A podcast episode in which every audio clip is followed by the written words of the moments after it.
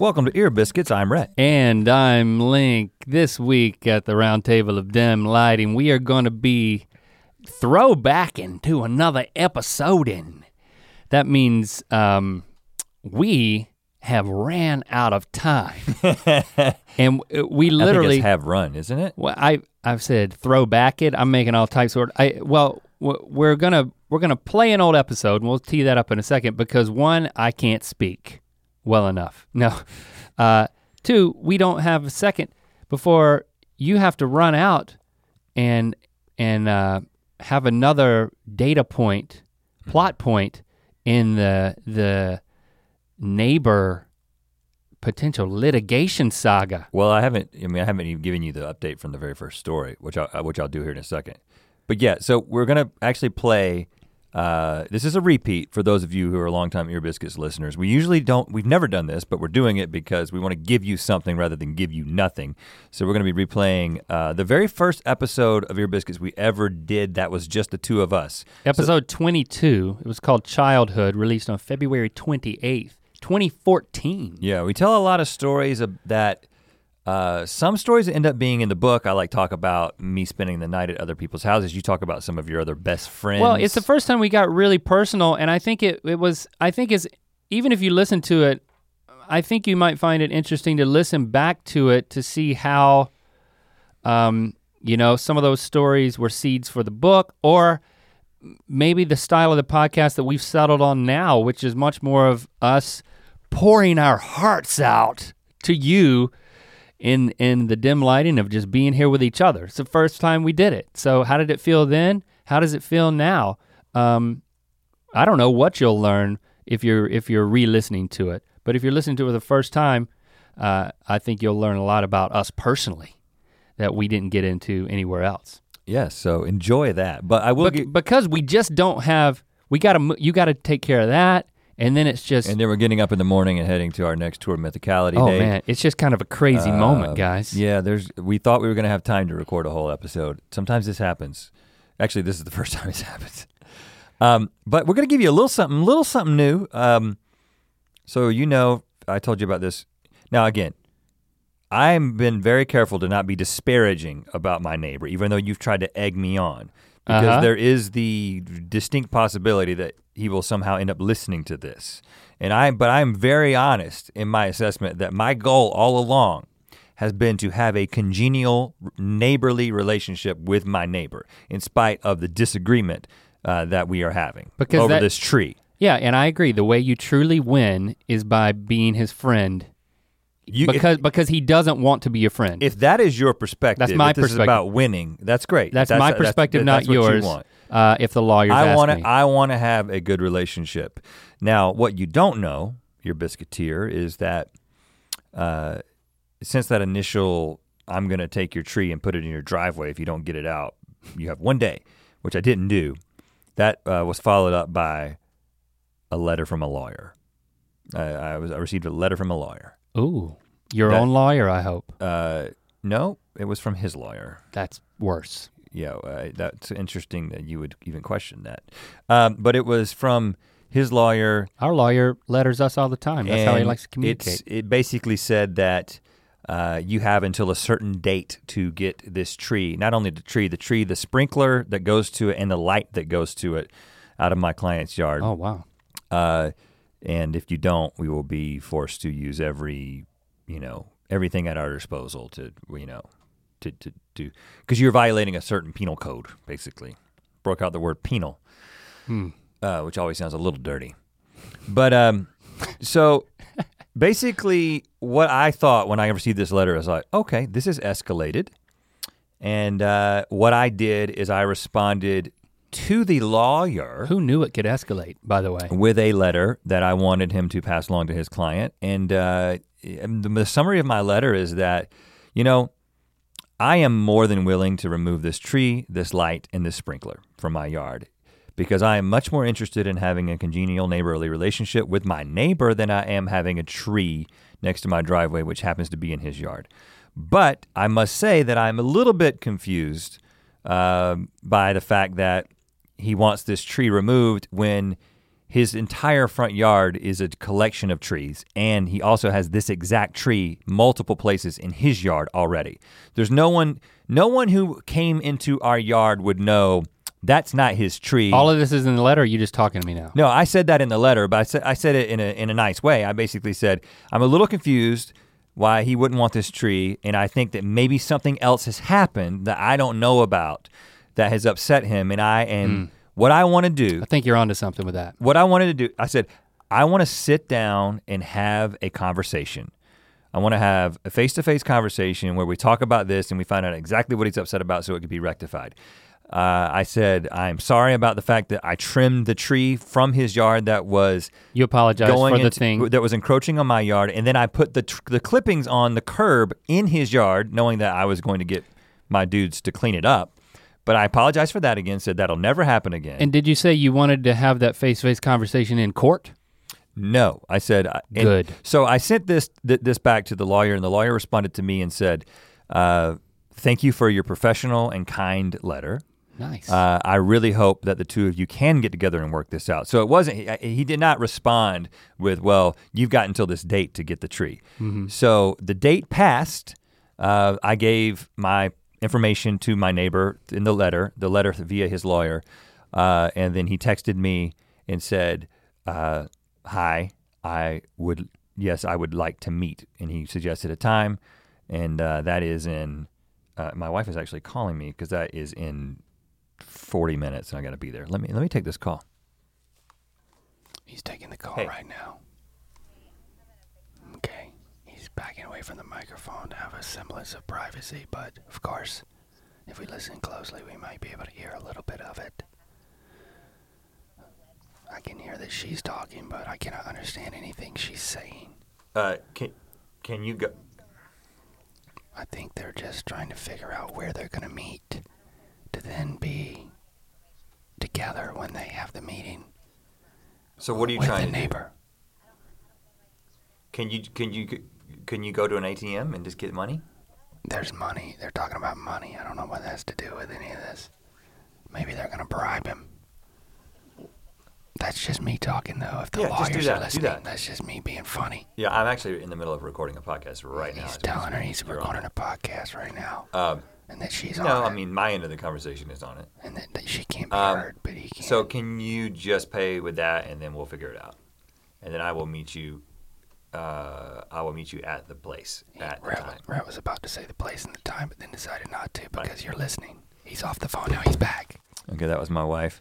What you talking about money for? You gonna bribe the guy? Uh, no, she was. Um, it's confusing. I don't know. Oh, gosh. She's, she's she just got her nails done, and she doesn't have a way to get to pay.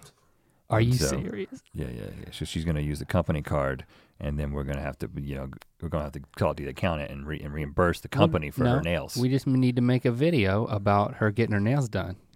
E- done. It's a business expense. okay, so you know all that to lead up to the fact Or that you know what? We just made it a business expense. We're talking about it on ear biscuits. okay, done. I won't reimburse. You're saying that my wife's nails are on the and company, and Okay. again, if if uh, if if any of the IRS people are listening, um, if that's legal, then I They meant don't it. listen. And if they're not listening, then that was a joke. Uh, so I'm having that meeting, and uh, And and your wife's nails are going to look good for it. yeah, Dadgummit. yeah, it's it'll be the two of us. I actually think that Shepherd is going to be there Oh, because that is Uh, Hold on. I think the shepherd is going to be there, and we, we're going to give him a phone and kind of set him. up. Jessie said we'll put him at a different table, oh gosh, Rhett. different table with the phone. That can't. Is that a good idea? No, I I'm gonna staying out of it. I think you he- know what? I think nope. he- don't even answer the question I think because I it, didn't huma- ask. it humanizes the family a little bit. You know, this is just a couple of Look, we have a small human that lives this- in our house. Right? Yeah, just trying to he's just he has his own phone. the human species. So anyway, I have a lot of confidence that we're going to be able to come to some sort of uh, congenial conclusion. well, I, I, really feel that way. you I really know, hope. I I hope so, but I, I just want to go ahead and tell you that I also wrote him a letter via his lawyer. Yeah. So he might have a little more information than what was in your letter and what you're going to share with him. I don't Um, believe that. No, I don't write letters. That's that's so archaic. No, but I mean, this is. Uh, I got to So tell you. so that will be another subsequent ear biscuit that oh my gosh, or it might be broadcast live on Court TV. Does that still exist? If Wow, if this should. doesn't That's- if this doesn't pan out. So I'm interested. I want to be on the People's Court. Does that I- still exist? Can I go? Can I be at a table with Shep and and like be recording it on my on No. video, man? No. Can you record it with a voice I memo? honestly don't know how I even feel about the fact that I've been sharing details about it. I mean, yeah, even- I can tell you're second guessing it, and I'm like, because it's you're not. probably it's probably a good idea. no, no, no, no. Because you you want to you, Make entertainment. It's all about I no- entertainment for nothing's at stake for me except being entertaining. But like, I actually I I care about this That palm tree. Not just the fact that the guy is. You want that tree to stay there. seriously? I don't. I don't care. I I am 100 percent know. honest. My wife probably wants it more than I do. no, I, I believe you. I'm just giving you a hard time for entertainment purposes. Um, but- If lawyers, I mean, there, and there is a chance that when I sit down with him tonight, he'll say, um, "I actually heard you talk about me on your podcast," and I mean, and that may that may get. I mean, but even though I I believe that you I said I, what he did, I have represented him truthfully, and I have represented my intentions. but we found but we found it humorous, and he may not be able to do that. that's true. That's true. We like what we but we like to find the comedy in everything. You know what life, what- death, What is life? taxes, yeah, death is funny. not really politics, not really Yeah. religion, but you can die in a funny way. yeah. I hope to die in a funny i think way. that's why we joke about death so much is because we don't joke about politics or religion hmm or anything controversial. So we could just turn to death and farts. Yeah, death and farts. That's that's that's where and, and mild sexual innuendo that makes some people feel uncomfortable. That's our mo. Oh man, you know what? Um, are you gonna order? You got to order a drink. You know what are you gonna order? Well, it's a coffee shop. I mean, what are you gonna order? Uh, a, a decaf tea. And are you gonna? Is it gonna be that awkward thing where you're both in line and then it's like you want to get into it, but you're gonna be having to order? So you're gonna be in line with the guy. You got to think about this. You need to get there early. Go ahead and order and be seated. Hmm. And he might be thinking the same thing. I need to leave now then. And then you're both in line together no matter what. So you might need to be late so he already has his drink and he's seated. Or you need to look through the window and if he's already seated, good. If he's not there, good. This is a good point because you don't want to pre you don't want to pre-talk. You don't want to pre-talk in line because you eh, you know you're not no, gonna have a I, I talk can say, in line. Hey, I'm gonna get a drink real quick and then we'll sit down. But what if he's in line? Uh, I, then I'm not gonna talk to him. You're gonna stand next to him in line and not talk to him Let me, at I, all? need- I need to go right now. I got to figure this out. because what? I gotta go. It's time. If, I'm What, not, what if are I you don't leave gonna right do? now, I'm not gonna you get need there. to decide. I'm gonna figure it out on the way. It's a half Well, hour drive. Just if he's already seated down, you're good. But if he's not, I'm gonna give him. I'm gonna Oh, give him the. gosh. po- I'm gonna give him the nod and the point. Then I'm gonna get my drink and I'm gonna sit if down. he's in line, listen, this is if he's Oh, in line, gosh. you just sit down and I say, you really know need to what, go. I'm not gonna get a drink. I'm not really thirsty. And then you you'll, you'll be seen like a freeloader, which is what he's already accusing you of. Oh man, you're screwed. no, no, I, You better get out of here. Yeah, I'm going. Bye. Oh gosh. Oh gosh. I am so freaking nervous for him. Not really though. This is gonna be so entertaining when we hear about it. Ah, I can't wait. And we'll share all of it. If you never hear about this again, boy, that must mean it went really wrong. That he can't talk about it at all. I should show up and film it through the window and overdub it. Like we could get like bad lip reading. I love that channel. We could get them to like overdub the thing. That would be hilarious. I wonder if we'd have to share the revenue with his neighbor. Hmm. I wonder what his wife's nails are going to look like. I bet she got some sort of like tropical thing. You know how they do that these days? They'll like put, it's not just colors on nails anymore, you know?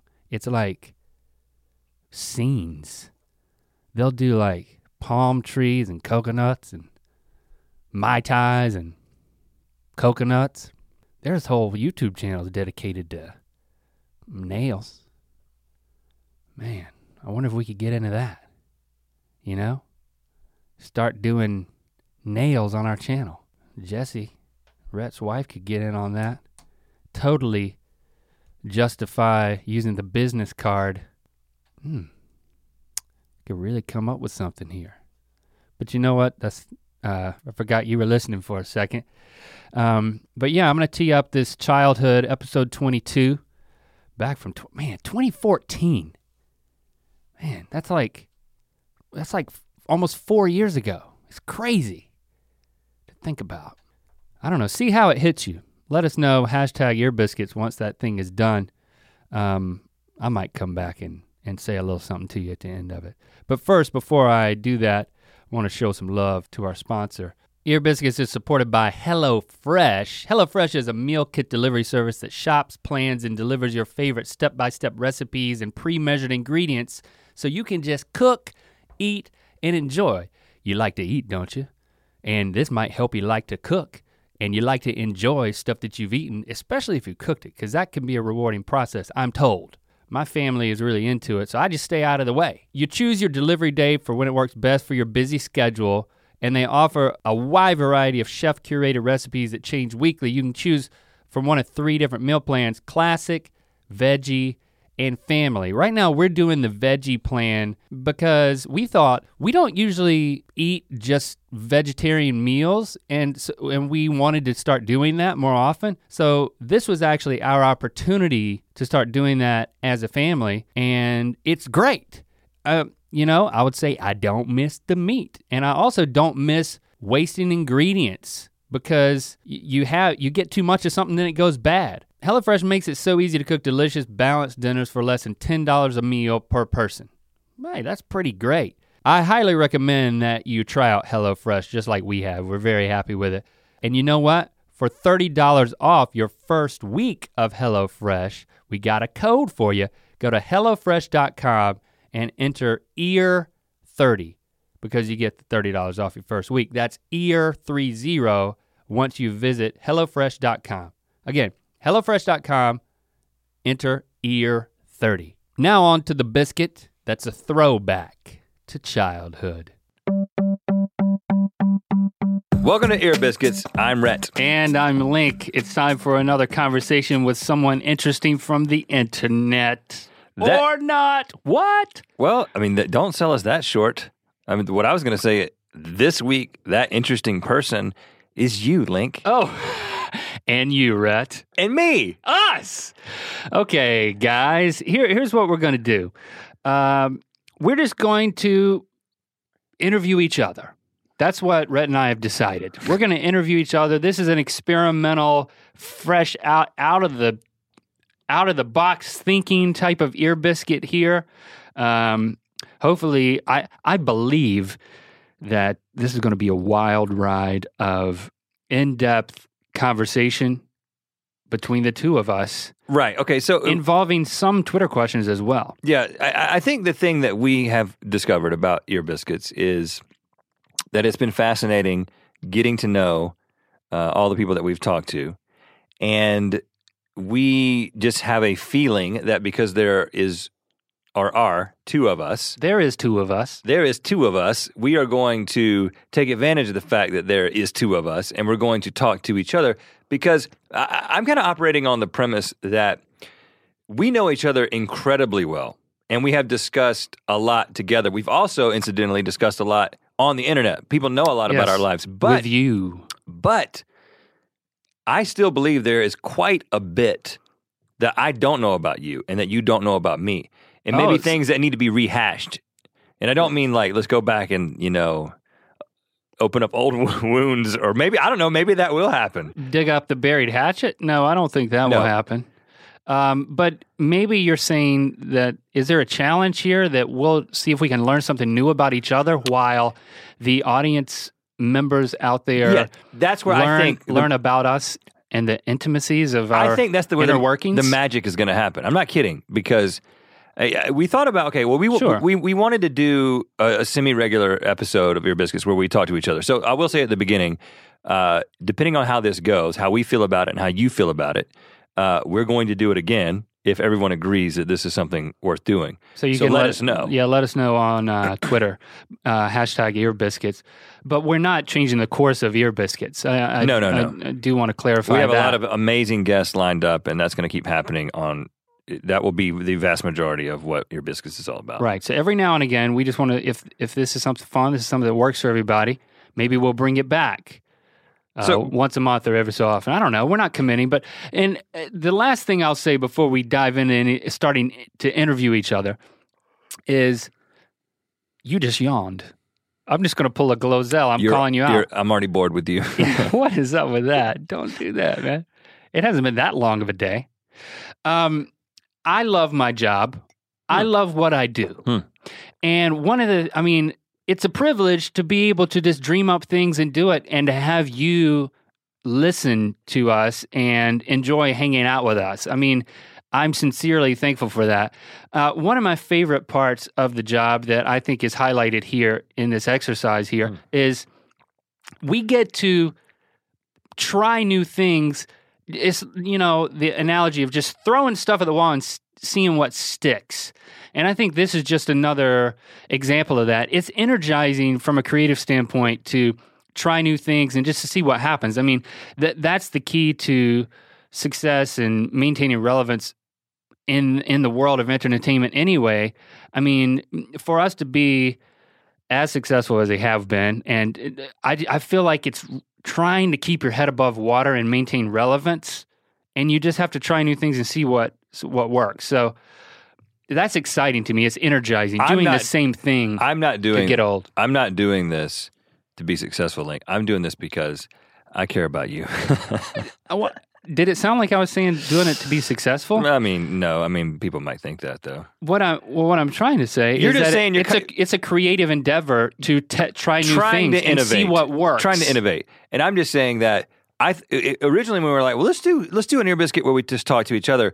At first, I was like, let's just shoot the breeze, you know, let's just do it when we talk and see where the conversation goes. But then it hit us, it's like, no, the tone of this show is inquisitive, right? It isn't just two guys building on ridiculous ideas like we do every day on Good Mythical Morning. It's inquisitive. It's like there's things that and personal. it's personal and it's inquisitive and that's what we're going to do. So what we have done is we wanted to when we do a show like this, a special edition of a Rhett Link only ear biscuit, we want to make it themed. So uh, we decided that let's just talk about childhood. Okay, now we've done this thing where we talk about people's childhood and their career and all this stuff. Maybe we'll get to all those things with us, but we wanted to start with childhood. So we've come up with some questions for one another, but we also prompted our Twitter followers. Link did this and I did this earlier. We said, hey, do you have any questions for the other that you want us to ask one another? And uh, so we have a collection of questions that we've come up with and a question, a collection of questions that you have come up with. And we're just going to go back and forth and see where this goes. Yeah, us us. We've never interviewed each other. I've asked you questions Yeah, I've asked in you, life. I've been like, where you want to go for lunch? Yeah. kind of questions. That you did that today. And we went to that uh, place. I got Huevos Rancheros. It was we went very to the, good. We went to that place. I still taste it. Okay. Um, Is that your first question? no, because lu- lunch is over. It's Can you still uh, taste what you ate for lunch? See, I can. I cannot. Um, I think this is a good place to start. We're gonna. I mean, this is not my question. This is from Bob Saget has swag on Twitter. Oh, I thought that was Bob Sage. Et has swag.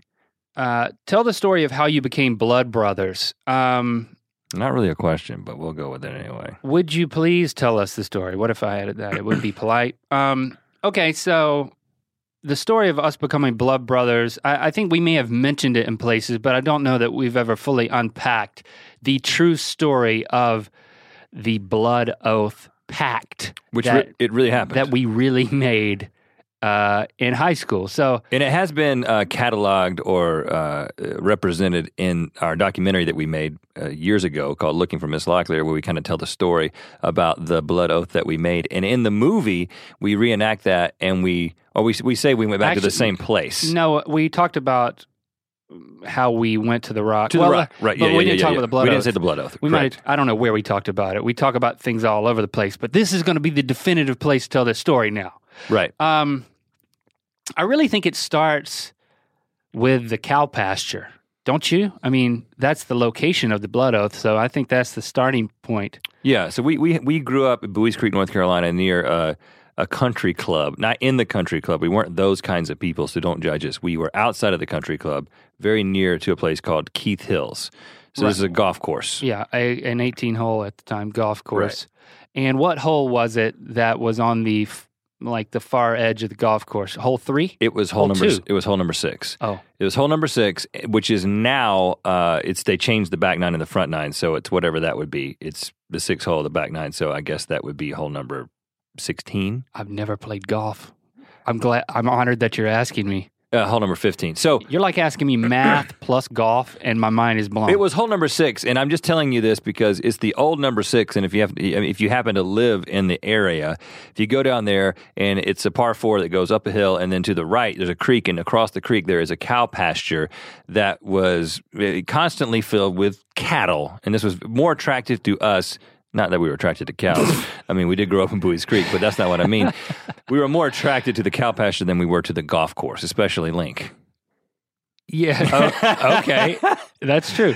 So what we would do is we would um, after school. I mean, we had to have been like 16 years old because you would we would drive our cars. I know we would ride our bikes. We might have been 14 or 15 when we started doing this, but we would go out to the cow pasture. Oh no, it was a middle. It, it- we started in middle school because Ben Greenwood was the one who came up with the idea, and we were really active with Ben in, in all throughout uh, Right. elementary school and especially middle school. So our favorite hobby was to go across the golf course, across the stream into the cow pasture and chase the cows.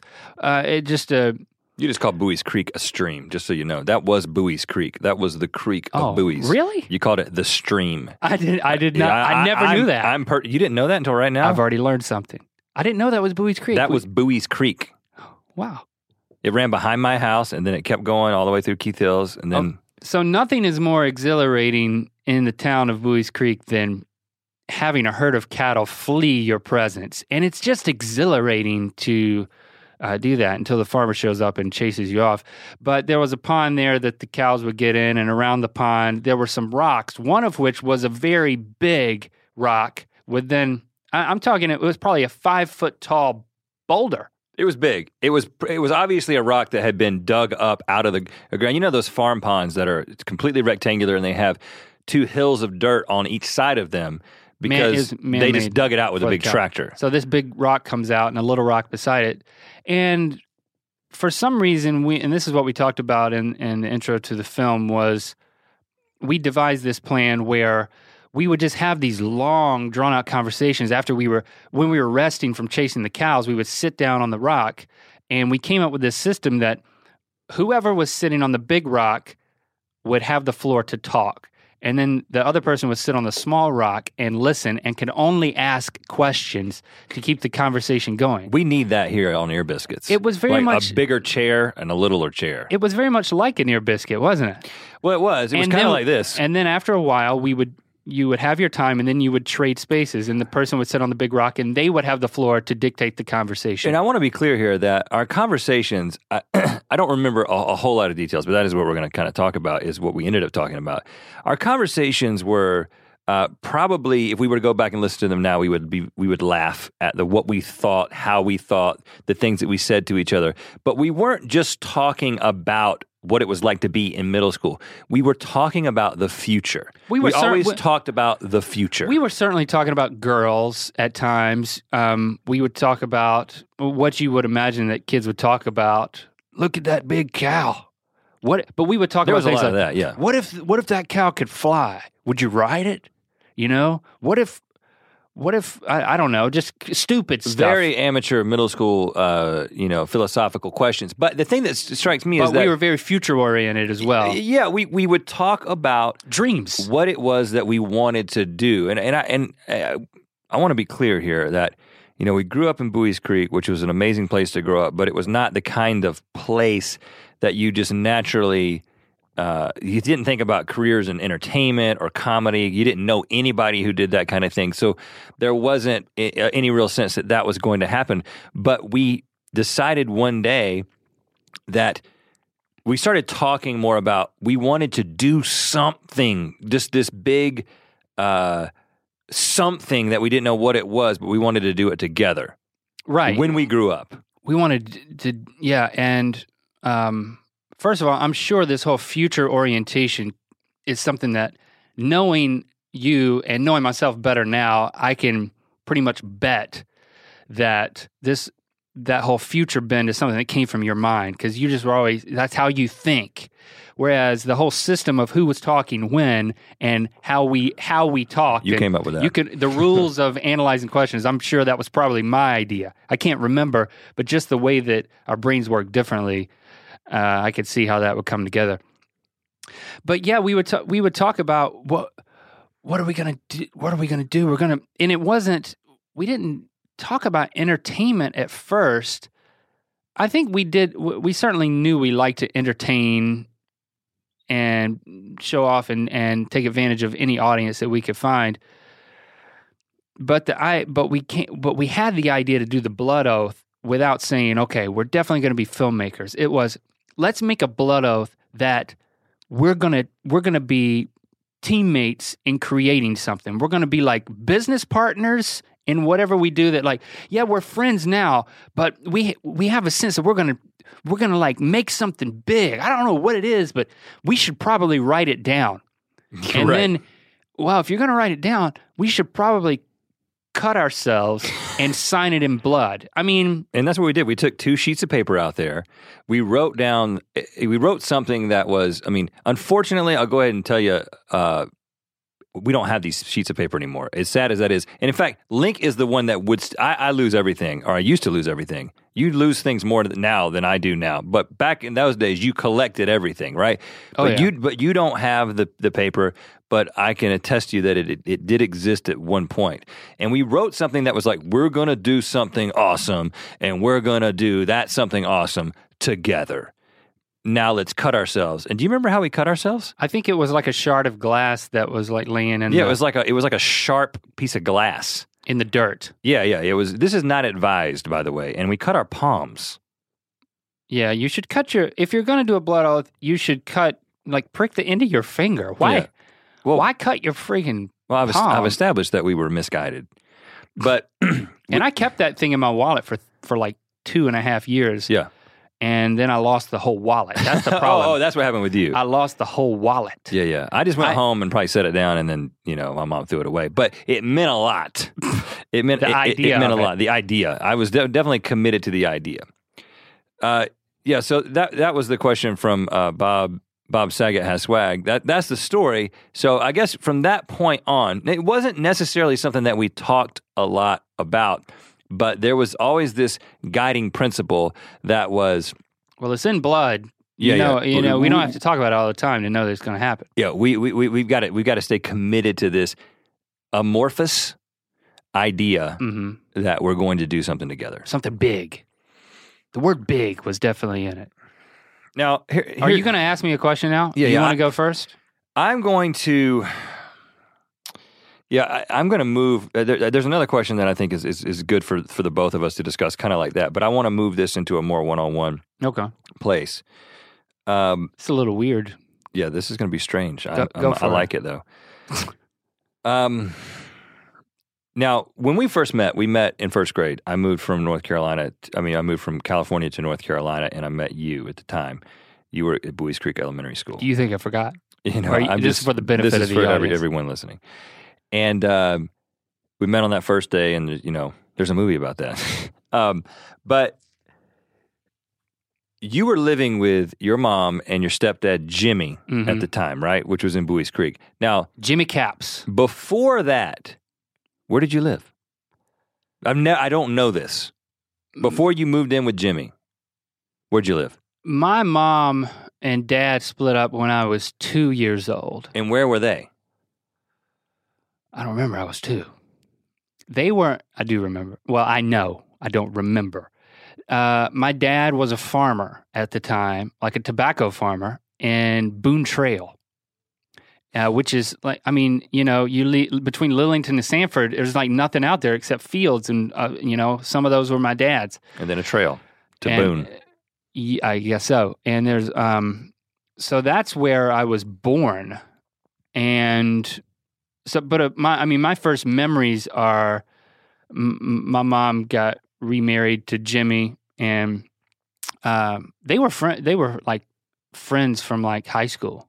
Hmm. And yeah, so they had known each other for years, and then they had both went through a divorce, and then I think rebounded they both had they were in the rebound marriage together they're not together now when i was 13 they got divorced but my my first memories are in that house that where you met me uh with jimmy and my my the, the, the house in Buies Creek. was- emmy his, Emmy. his daughter So, but where? But your mom. Okay, so you were in Boone Trail. and I remember i guess i remember the house that i was like born in where my mom and dad lived. I'm pretty sure. And then where did Sure, where did your mom live? My dad after still lived the, there. after the divorce from your dad. I'll explain why I'm asking this in a Oh. second. Um, I think that she moved into a trailer in my in her parents like In next An- door to her parents. Yeah, In Andrew. in Andrew. I asked Why? I asked this because I've never thought about this. Yeah. It's this is pretty this is kind of crazy to think about too. Um I know why I was in Buies Creek. You know what I'm saying? Like I, I came to Buies Creek Mhm. because my dad got a job at Campbell Law School teaching law. Still teaches law at Campbell Law School until this day. Um and that's why we moved from Thousand Oaks, California to Buies Creek, North Carolina. And I never really th- thought about the fact that like you were in Buies Creek because your mom married a guy who lived in Buies Creek. Yeah. Jimmy had a house. and that was and, and i just want to point out that that was that was the seminal moment you know if, if your mom had been like you know let's just stay here in boone trail or i'm going to stay in andrew or she had not had a romantic connection with her former high school classmate jimmy Mhm. caps you would have never been at Buies Creek School because I always wonder. I was like, "What?" I, I didn't know why your mom was in Buies Creek, you know, because it was a, or why Jimmy was there. Because all of my family is in Lillington. other Sam- places. Yeah, yeah, yeah. No family. I mean, uh, within 15 minutes. So And we you- can thank Jimmy Caps for this. There would have been no blood oath if there hadn't been a Jimmy Caps. We should call him right now. I don't have his number. Okay. I mean, I remember the number that when I lived there. It's probably the same number. Okay, well, I'll just put it out there, and then anyone can call it if they want to. Do you remember the number? My first phone number where we were friends.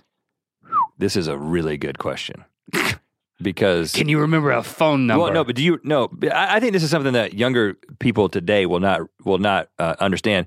We knew everyone's phone number. Like I remember Leslie Peoples' phone number. My Oh, all know, the all the girlfriends, my first and girlfriend, your close friends. Now there was a speed dial, but yeah, you had to basically know everybody's phone number because you had to punch it in. You couldn't pull it up on some smart device. Okay, I'm going to give you the number that we can bleep out. The okay nine one uh, zero hmm uh, eight nine three. Nope, that's close though. Yeah, wow. That's pretty close. I mean, that's amazing. I have not dialed that. that- I have not dialed that number since what? What year? Uh, for like twenty five years. I, and I almost got it right.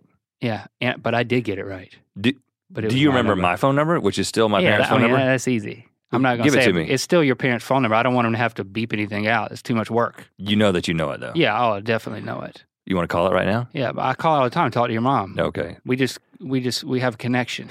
that's good. Me and uh, Mama Di, Mama die. We call her. Diane. Uh, but it's weird.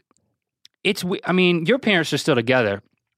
It's it's weird having your first memories and growing up in a house where I know this guy's not my dad. He's just a stepdad who like I didn't have that much of a connection with him.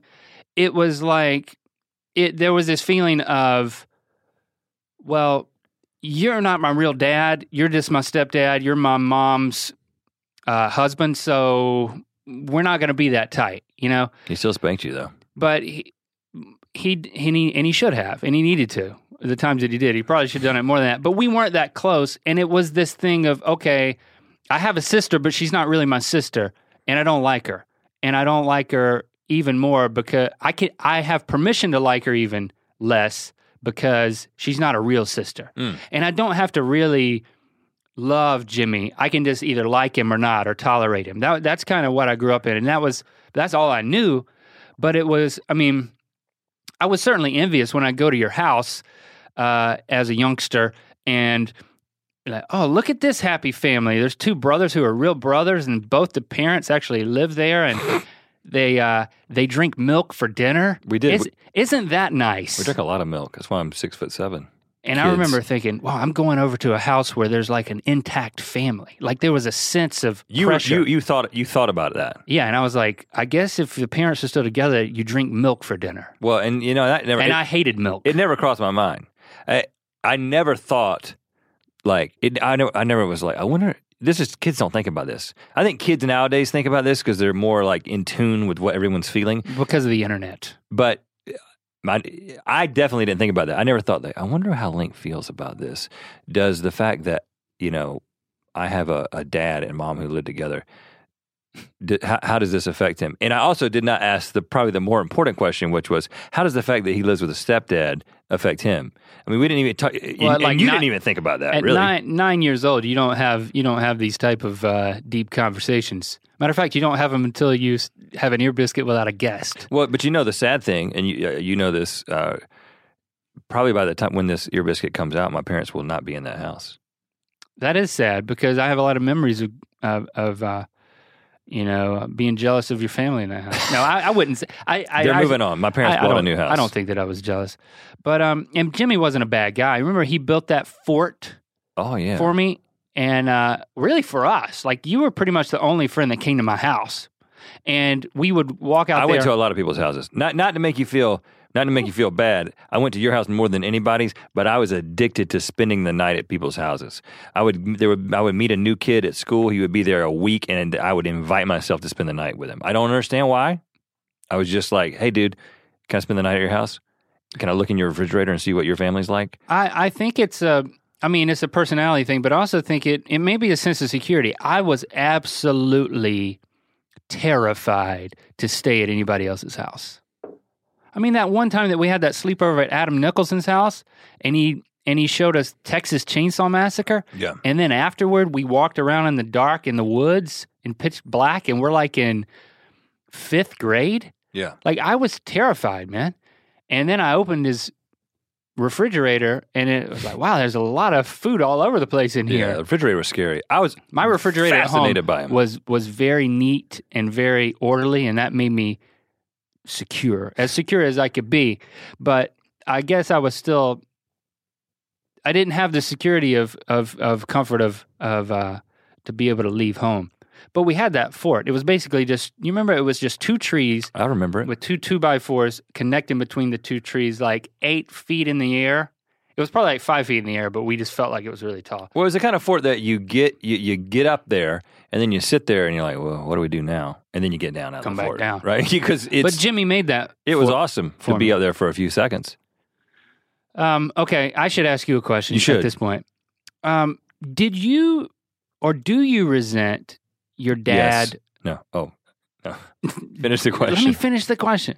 Do you resent your dad for all the basketball drills he made you do? I, I, I really want to know how you feel about that today. I know we've talked about the fact that your dad was basically the the impetus in in both of us going to engineering instead of going to film school. Which by the time we were graduating from high school, that was the application of the blood oath was let's go to film school at at UNC Asheville. Mhm. And he was like, "No, you need to do something sensible, Rhett." And I'm like, "Well, I'm, okay, I'll do that too."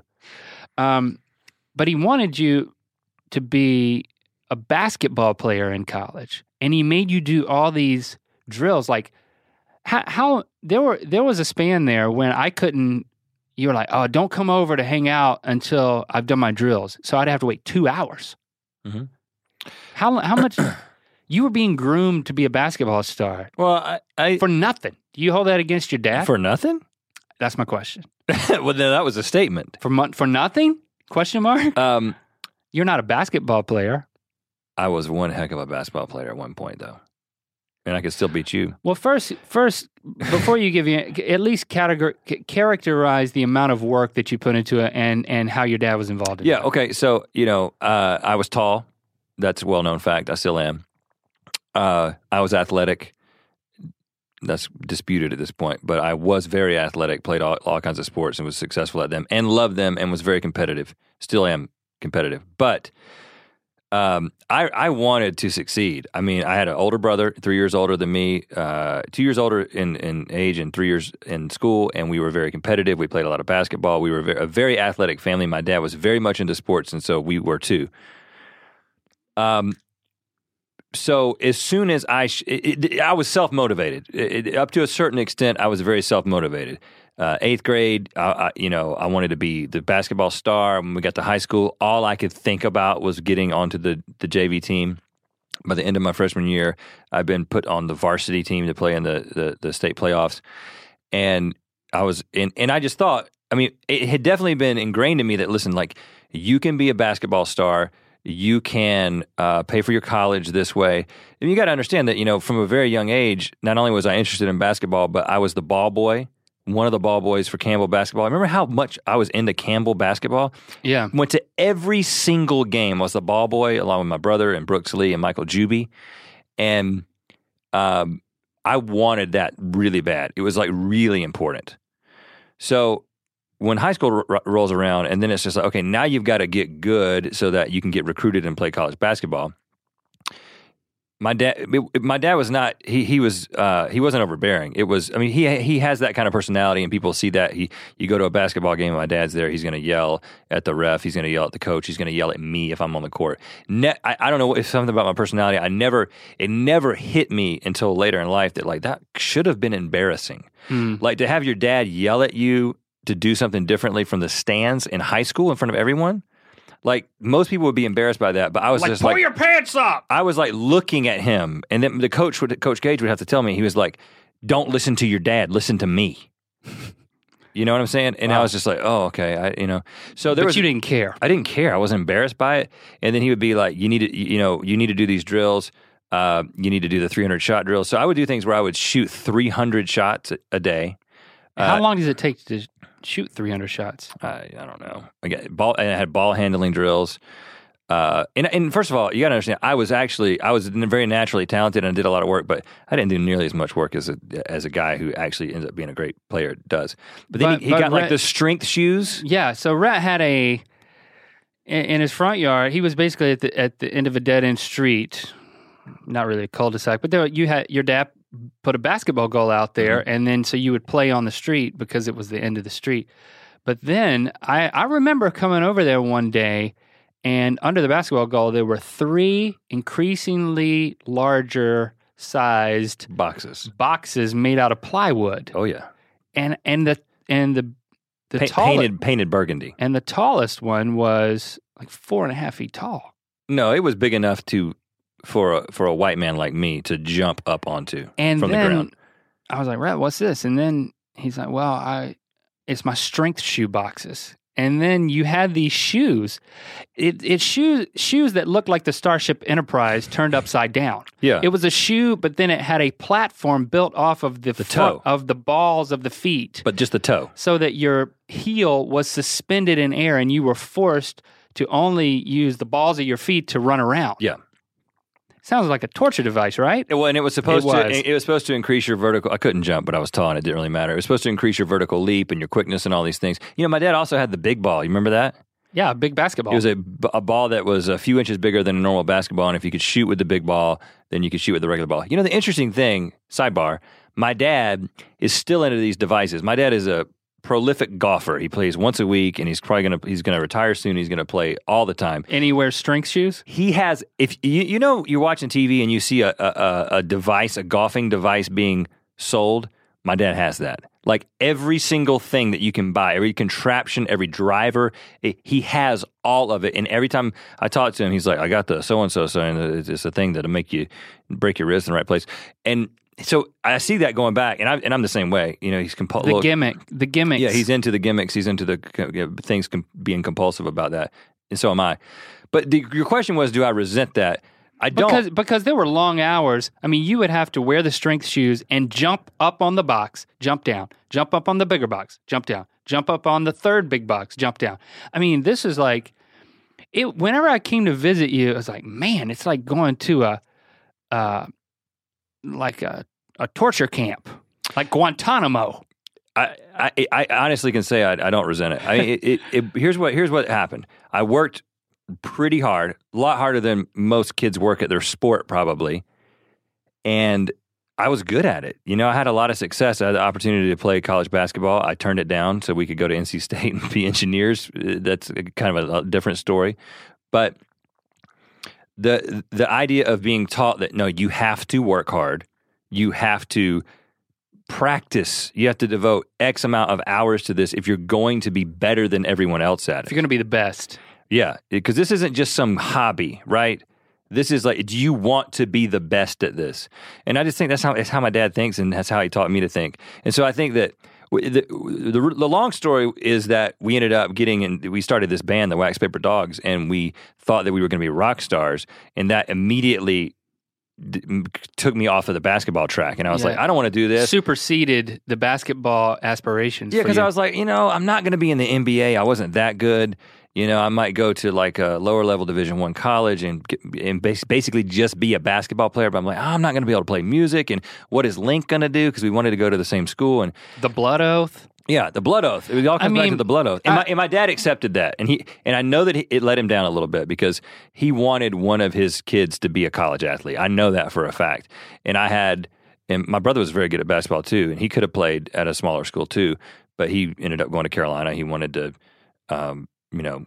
Go to a, a good school and get a get a real degree, and so I ended up doing the kind of the same thing. And so I know that that was a disappointment but he, he never let me know it. He never said it. Ne- he never said anything. When I decided, hey, I'm going to NC State. So no, I don't resent it.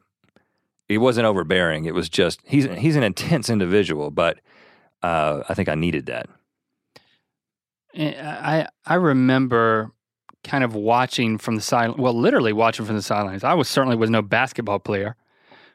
Um, but not only that, but watching from the sidelines of this whole drama of, are you going to be a basketball player? And we didn't talk about this blood oath thing when we're like juniors and seniors in high school. It wasn't like, man, you can't be a basketball player because we we signed a blood oath like a couple of years Well, ago. but we did talk about it a little bit because remember we went through that whole phase where we talked about UNC Asheville because I was being recruited by UNC oh yeah, Asheville. I re- but I I remember thinking that I I just could. It's not like I could make an argument to convince you that you shouldn't be a basketball player, you know.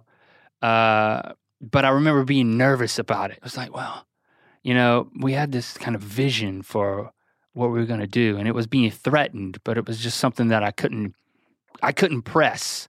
But I also feel like when we made the decision to be engineers, um, we also kind of concurrently made the decision, I think, passively, that this blood oath thing was probably just this like we're going to be friends forever. Yeah, It, it- I, I, because I think that it, the practical really overpowered the dream, and we didn't have a lot of opportunity. It was like, well, we're not going to film school. That seemed like the only shot that we had at this.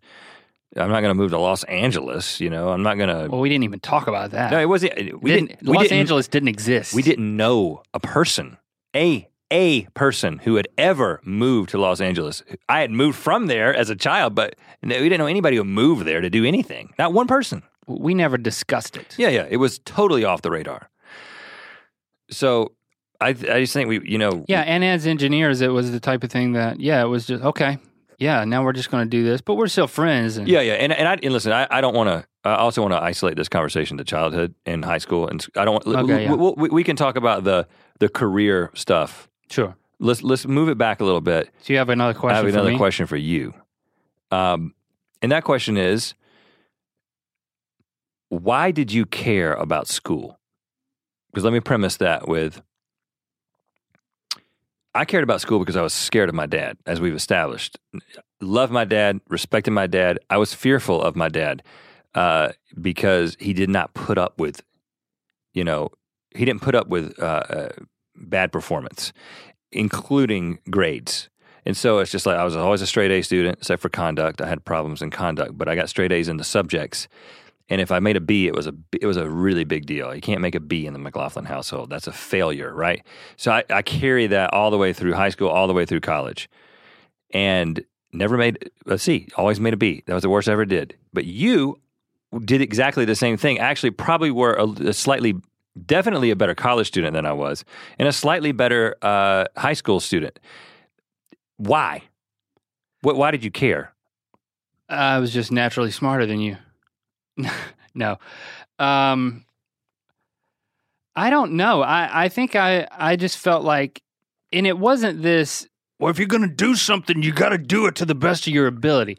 It wasn't uh, an external um, value that I was taught.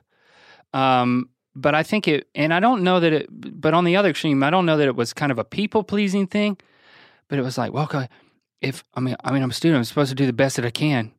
I, I, it was just, But if you had a brought home a It was just an approach. There was your mom would your your mom would have been disappointed, but that would be the end of it. no. My mom was not a disciplinarian in in any in any way. Really, I mean, uh, I was her only child, you know, and and the only child she would ever have. I think that she had that sense. So uh, you know, I was the baby. It was there was not a lot of discipline going on, or um.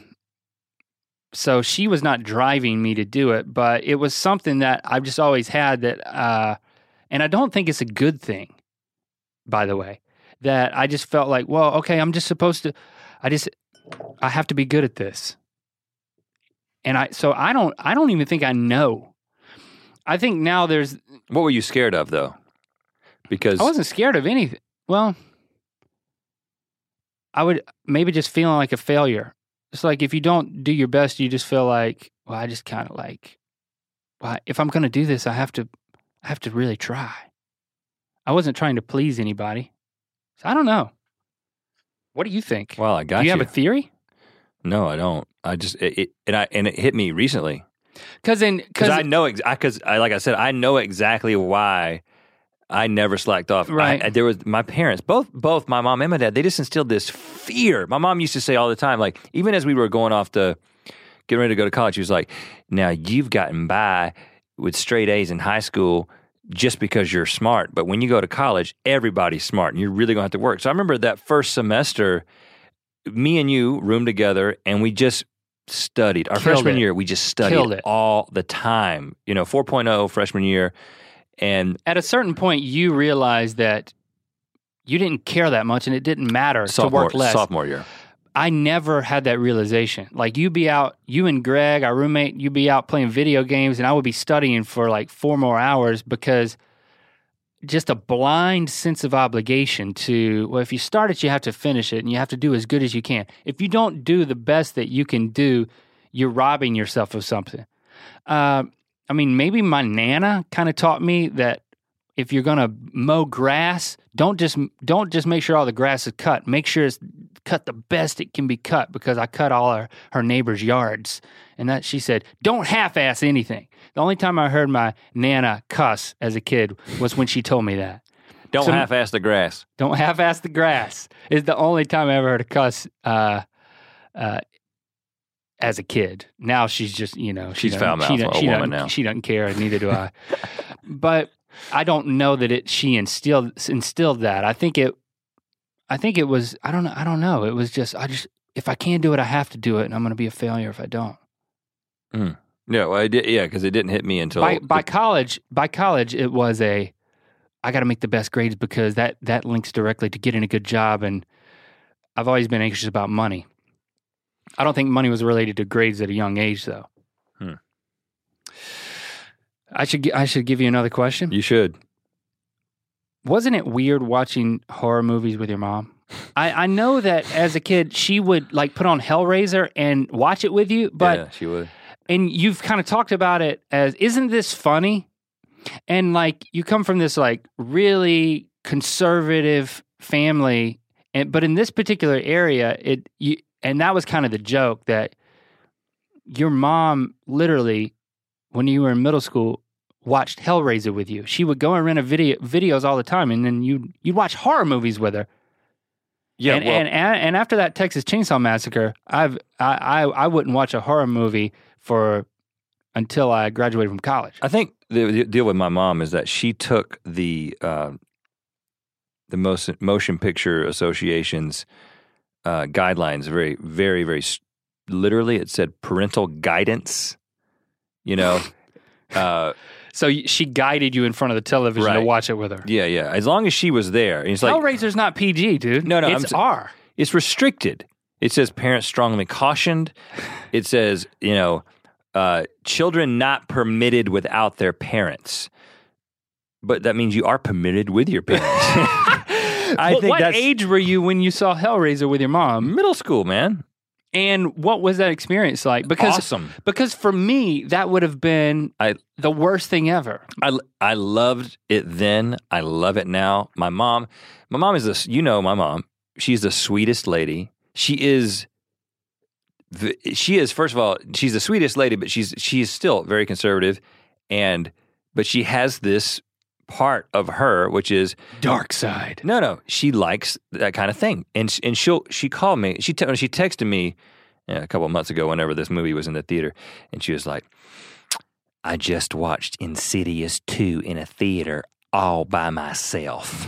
so it, you know she she's this this Me, not me, not only meaning she didn't have a date, like your your dad didn't go with oh her, my mom goes to movies by herself. but there was no one else in the theater. she was the only one, and then it, and she said something like, "It was so scary, but I loved it." so and I'm to, I totally relate to that. She she she instilled that. When we invited all of our friends over here for uh, my birthday to watch The Conjuring, well, well, that that's the point. You want you had to get together for your birthday, and that was the idea. it was to get a bunch of grown men together and to scare the crap out of them and watch them act like little children. And that's what they did. It was embarrassing. I was embarrassed for half of those, those guys. Now I was scared out of my mind, but I loved it. I don't know. It's just that we it's, we like thrills like that in my family, and my mom has just always been like that. Was it weird? N- No, it was awesome. Did it affect me negatively? I don't know. I still like horror movies, but I turned out okay. I went to my dad's. I had visitation every other weekend, and I and uh, he. Pl- I remember he rented Lethal Weapon two, which has a sex scene in it, and uh, I guess by the time the sex scene came on, and I was like in third grade or something, and he didn't. You know, it was like he just let it roll, Regular speed. regular speed. I watched a lot of sex scenes in fast forward. with your mom. A lot of really quick thrusting. Yeah. Oh gosh, because that's horror movies. There's got to be the sex scene. Lethal Weapon two. I mean, it's a great movie, but there's a sex scene that uh, I wouldn't recommend for any of my kids or, or a third grader. Yeah, my, my mom never let the sex scenes just live in their regular pace. That would that, that would have been wrong. But just- fast. Yeah, you had to get through it. So she, I mean, she so you're so you're she uh, restricted me somewhat. your performance expectations now in marriage are Yeah, yeah. are to be very quick about it. I, I brought You a, thought a it was lot re- of weird perspectives into my marriage, having seen only fast forward sex my my entire Oh, life. Yeah. Wow. Yep. That's great. I was so embarrassed with that. I remember Um, we didn't discuss. It. I didn't tell my mom. now, speaking of guilty pleasures, uh, like horror movies, uh, you now I, I'm in the same boat, but I feel like you had a, a special passion for it. Gangster rap. Um, tell me about your obsession with gangster rap and how that came about. Now, one of our first videos on our YouTube channel was White Boys Visit Compton, which was a podcast. First, you'll see that it says Rhett and Link Cast, and uh, we released it on iTunes and we started putting them on YouTube. That video, we give a little bit of this story, actually. I've, I haven't seen it in so long, I don't remember, but the the start of my love for rap music was your brother Cole Mm-hmm. um, Cole was. It was so cool to go to your house because not only did we get to hang out and we were friends, but a guy who was four years older, Three. th- three years older, was there. It's like, okay, this guy's a ju- we're we're we're in eighth grade. He's a junior in high school, man Yeah. and he would try to pin me against you like not physically but like i remember that he would say okay you, you'd say i got the new I got, I got the new DJ Jazzy Jeff tape, and he'd be like, "I got the new Young MC tape." And this is this is way back in the day, but and he would say, "Which Link? Which one do you like better?" and I'd be like, "Well, I got to pick whoever like who Cole likes better because he's older and he's cooler." You didn't think he was cool. Oh, well, he was a jerk. you would guys getting you would get in fights and uh, I would just laugh and laugh and laugh. He would make you angry. Oh, in front. so he mad. Would, he would make you angry in front of me just to embarrass you. Oh yeah. And then you And I, got and I and I took the bait every time. and you. I remember you got mad that one time and you started chasing him. He ran in his room and, and slammed the door, and you threw your speed stick deodorant against the door, and it went everywhere like a firework. But you know what he was saying at that moment? He was saying that I liked Melissa Hood. Ooh, Remember that Melissa Hood? She lived uh, in the neighborhood, Oh yeah, I remember. and uh, I, There's not- I nothing wrong with liking Melissa Hood. I didn't like her though. I mean, to the I'll, to this day, I'll throw deodorant at you if you tell me that I liked Melissa Hood. No, but he he just would start it, and he would and he kept pushing it and pushing it and pushing it. And I remember you, the two of you ran. I I can vividly remember this. I had a good arm, and you got you you ran into his room, and I came to the top of the steps, and I, and I remember speed stick deodorant. And I threw it. It would have hit him between the eyeballs If he didn't slam the door. He slammed the door, and it just blew up And all over the white, door, White everywhere. dust eh, particles everywhere. I was so mad. Um, but he liked gangster rap. Ice T, NWA. NWA, and it was so off limits to listen to this stuff. Well, that's another thing. Now, my mom let, let, let us watch uh, horror movies with her, but she did not know. Uh, she was ignorant about the gangster rap. She did not know what was being rapped about in my brother's room. And I felt like it was so cool to come to your house, and I felt like I was friends with a high schooler. I mean, I wasn't, but I had that illusion because I, if I took his side, you would be angry, and I would seem cool. Mhm. It was great. and, and this music was. Everyone always thinks that things have gotten worse. I- I- Everyone thinks that things get, you know, there's moral degradation as time goes It on. has not. No. It- that's not the case. Okay, people have always been bad. People have always been good. Now, the music has not gotten any worse. I mean, may, maybe there's a little bit more mainstream Well, acceptance. it was. I mean, NWA was very misogynistic, and it was very. I mean, and it was very brutal. I mean, It talking about over the top. g- gang gang violence, but also I mean, it was just it was out of the worst world. songs were they were explicitly sexual, misogynistic. It was. uh I mean, there were a couple of songs that Cole felt so bad about that he he taped over them on Yeah, yeah, his yeah, on his cassette. He had a little bit of a conscience. And the first CD I ever saw was one that Cole bought of a rap of like Gang Starr, and I was like, "This is so cool. One day I'll have a CD player." he didn't. Out to his credit, he did not have two live crew. yeah. he, that- he, he knew there was a line somewhere. And if it was just like, okay, Two Live Crew is just rapping about sex. That's that's it. So he's like, okay, I you know, I'm not I'm not going to do that, but we can we can stick with the other stuff. Um, we haven't gotten to any Twitter questions. Uh, maybe we should move a little faster for these last ones. Random TV USA wanted me to ask you, uh, who was your best friend before Link? I, I don't know the answer to this actually. Do you Uh, remember anybody in California? Um, that's a really good question. Um, I can honestly not tell you the first name of anyone from California. I was three, four, and five when we lived there. I'm sure that my my mom could help me think of this, but no, no, it, Nobody do you remember. No. I mean, I, I grew up in it. Uh, my my first best friend was Brad, this guy who I went to preschool with for years, and we like would dig holes in the driveway of what's his last name? uh, can't McDonald, Brad McDonald. Um, so we were like preschool buddies. It was just two of us. Loretta Kepis, she's like four foot three inches tall, woman. Yeah, Um, and then kindergarten, Matthew Enzor, who we were friends with all through high school, Yeah. was I thought he was the coolest guy because he could run almost as fast as Randolph Clegg, who was a black guy, and you weren't friends with black people when I was in kindergarten. I'm just, you know, that's just the way it was. So Randolph was the fastest guy. I wanted him to be my best friend, but he was black. So Matthew, the the fastest white guy, had to be my best and friend. I, and I want to clarify because I think that there's a lot of people who don't come from the same area in the same time that we came from, and it was a time when yeah, um, save me if I've said anything Yeah, well, offensive. I, I, I want to clarify that we come from a place where uh, there was, you know, systematic racism, and it was ugly. it, but it wasn't open. You know, by the Right. time it was 1983, 1984, no one was saying any. We didn't hear people say racist things directly to people. We didn't hear white people talk directly to black people in a racist way.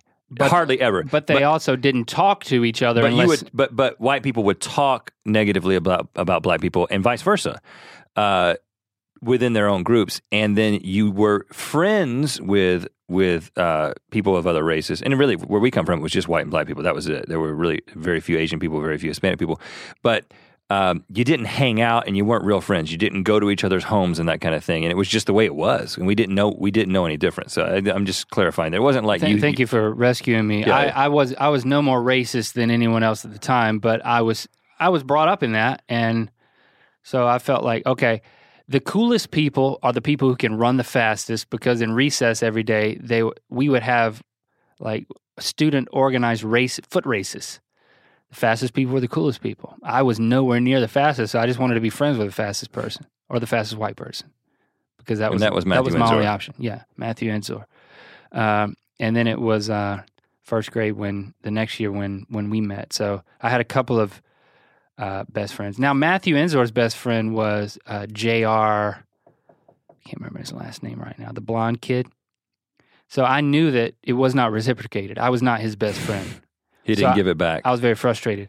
And and then when you know we were, I mean, I w- I don't know that we were immediately best friends. We were we were very close friends, but I don't know if you'd apply that label until that we were best friends. Were we really? I, I would say that um, we were as good of friends as I had at, Yeah. at the time, all through elementary school.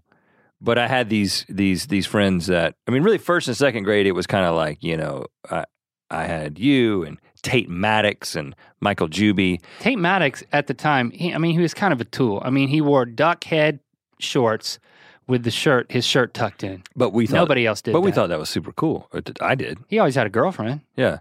but, I hated him but, for it. But then third grade, third grade is when Ben Greenwood moved into town, and Ben became, you know, we, me and you and him. Whereas, and there were and there were probably times, and I think this relates to Lexi Poe's question from Twitter. She says, "Was there ever a point when you guys were kids that you thought your friendship might be over?" Hmm. Um, like a fight no but in terms of am i am i not am i a second best friend now Yeah. So so two so two part question. The first one, uh, there was definitely a time in which I thought that Ben was my best friend. I'd say like fourth, fifth grade. We lived closer together. We spent more time together. Um, the three of us were together almost all the time. But then there was also a year in their fourth grade and fifth grade, which we were in different classes. right so ben i was was in my class. and i would i would go over and hang out with you guys at ben's house or at your house and you would you would report to me all the things you had done over the past two weeks when i wasn't hanging out with you we found this weed that is hollow in the middle and we've decided to smoke it and we're calling it the Big George. Now, they did we they did not put anything in it. It was just It like was just an actual weed. It wasn't weed. It was, It was- an and weed, a weed. yeah, and you lit it on fire and you simulated smoking it like a cigarette. You had no clue what you were doing. You didn't even know what marijuana was. It was, it was horrible though. but but it was a weed, and you called it the Big George. Mm-hmm. And you would build lean-tos, and Ben had all these ideas. And I remember feeling threatened then that oh yeah, he, they're they're best friends. I'm on the fringe. I live across town, you lived across town and you were in a different class. But I never thought that a like friendship. not social class, like a like a liter- you were a a different you- teacher. You were in a lower class. You lived in a smaller house. no, uh, yeah, a different teacher. And and I don't know how they do it uh, in eighth grade. You know, sixth, seventh, eighth grade these days. But the way we did it is you were in the same class all day. Well, no, it's for sixth grade. But starting seventh, eighth grade, we did have different classes, different teachers. I, at this point in the, I'm just gonna like come back to the reality of the ear biscuit here, and at this point, I'm thinking, all of a sudden we've lost our. I feel like I've lost myself in our past, and I have no clue how this feels to anyone listening. Like I feel like, oh, oh, Rhett Link, come back to us. You're Well, reminiscing about your past. But that's why it's experimental. I mean, this is why we this is why we tried it. is this thi- going? I have this no is clue why we want this we want to know how you, how you feel about it, and if you want us to continue to do this kind of thing. But let me answer the thi- second part of the question. Oh, okay. Was there a point when you were kids that you thought that your friendship might be over? Um, I would say that there were times, and you've relayed this to me before, uh, which I think is also a question that you might have for me uh, about girls. I have a question for you about girls I do. Yeah. um, and that is that I had I was very obsessive about women, and fix would go from one girl to the next, fixated on a girl, whether she Well, I- I- reciprocated yeah, or not. Yeah. yeah. So what's your question? Because I want to. I don't want to go too far. Well, so well, well, my it's not really a question. I'm saying that there were times in which Because of a I was girlfriend. so into a girl that Yeah, I kind of forgot about you for a while. Oh, that I mean that certainly happened, but I didn't feel threatened as a best friend because it wasn't another friend; it was a girlfriend. That's a different thing. Uh, I I kind of feel like I I, de- I definitely had the question I wanted to ask you why did you think why do you think you were so obsessive about girls? I almost don't want to ask it now because I feel like uh, when we want to keep the podcast to a certain length that I think there's some good stuff to unpack if, Oh. if we decide this is a good thing Ooh, to do. we can wait for the, we can do the relational, the girl stuff there because there's a lot of girl stuff. Oh, a lot of really good girl stuff. I mean, you know, sharing first girlfriend, sharing first kiss, uh, uh, like your obsession with girls and my Okay. my fear of girls. That's I, what I- they call a teaser link. That's L- good. Let's make that another podcast. Um, not, not that we have to end it right now. I'm trying to see if I'm looking through these Twitter questions to see if there's another one. I, I feel like this is kind of part therapy, like couples therapy. Like, Mm-hmm. what's happening here? Maybe a little bit of that. Do- Are you? Do you feel like you ha- you're getting an appreciation of our friendship? I, it's so easy to lose sight of how long we've been friends because you just get into the grind of what are we going to accomplish or what do we have to do this week or this month or Well, where are we going? I, no, I, I think I am gaining appreci- appreciation of it. Finally, I do think it is a little bit like not that I didn't appreciate it. I think it is a little bit like counseling without without a mediator. I do, if unless you call the mythical beasts who are listening, the ear biscuiteers, the mediator, which is a weird way to think about it. Well, I them. sense their presence. Um, but I do. I, I think this is a good question to close with, and this is a question that we used um, as a teaser over and over again on Good Mythical Morning season three, I guess it was, when we would on our question episodes we would say, "Did you do this? Do you that? And did you ever have you ever punched each other in the face?" And we never answer the question. Did somebody ask that? So Deal Biz on Twitter, uh, who's followed us for a while, says, "Have you ever punched each other in the face?" Hashtag Throwback Thursday. He's been a fan for a while, so he knows that this is something that we used all the time as a teaser on Good Mythical Morning. So let's just close by answering that question: Have we ever punched each other in the face? no. We haven't. Okay, so that's it. We haven't. But I, but I will say, I and I, Have we ever have you ever reared back your fist at me? I mean, no, you you were throwing the deodorant at me and Cole. That was because Cole was involved. And I think that's the point I wanted to make.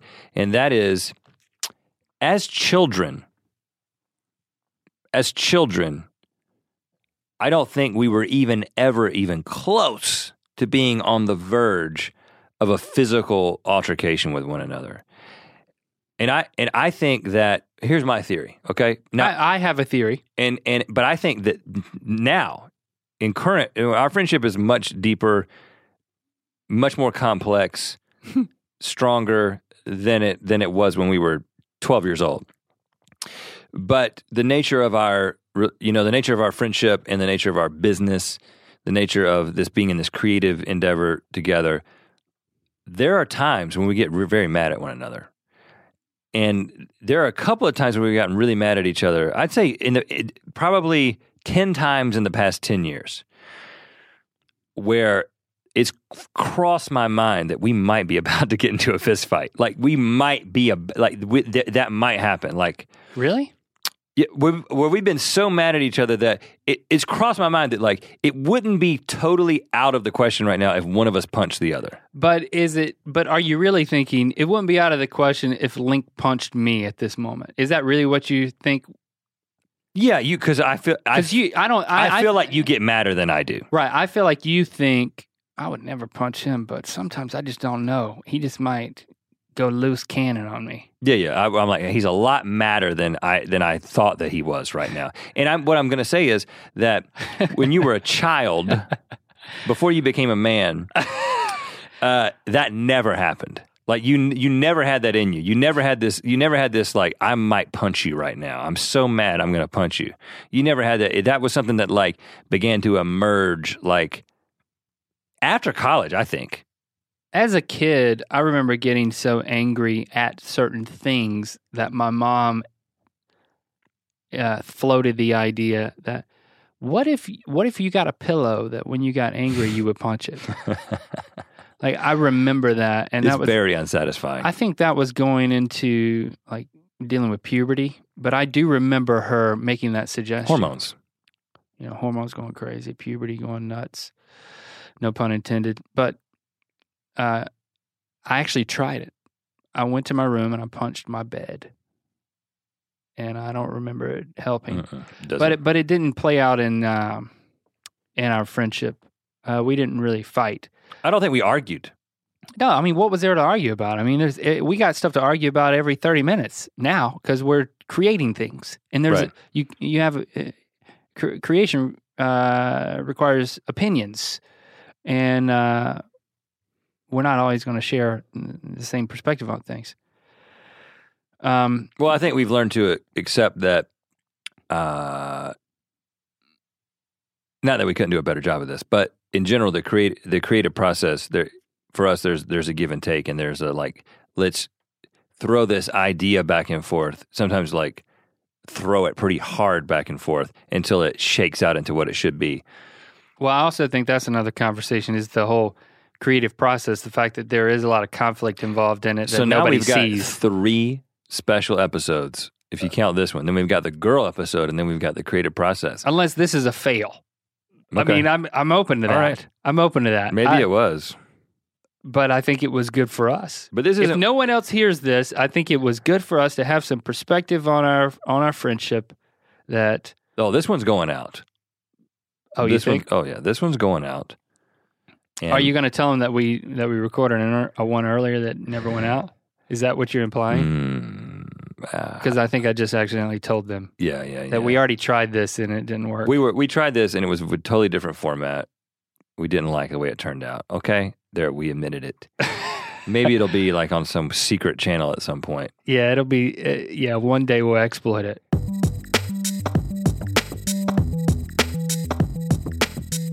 And there you have it. A trip down memory lane double dose. Because it was already a trip down memory lane that then, well, you get the idea. Um, I'm curious what what your experience was listening um, to that episode from almost four years ago. What you learned. Um, I, I'm actually curious because I haven't listened back to the whole thing. If um, if our stories changed a little bit, you know how when you tell stories again and because they were told in the book, if they shifted any, if we got anything wrong at any point, uh, or whatever your experience is, let us know using hashtag earbiscuits. Uh, we enjoy hearing from you in that way.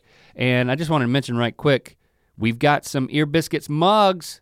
Uh, well, I called it a mug, but it's a jar. You know what it looks like. It looks like biscuit batter hardened into the shape of a jar that you can drink out of.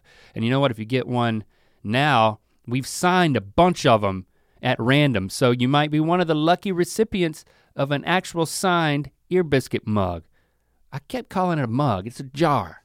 If we can put a handle on it, well, I'll leave that to you. You buy one, uh, it might have our signatures on it, and then you can add your own handle and call it a mug. Let's call it a day.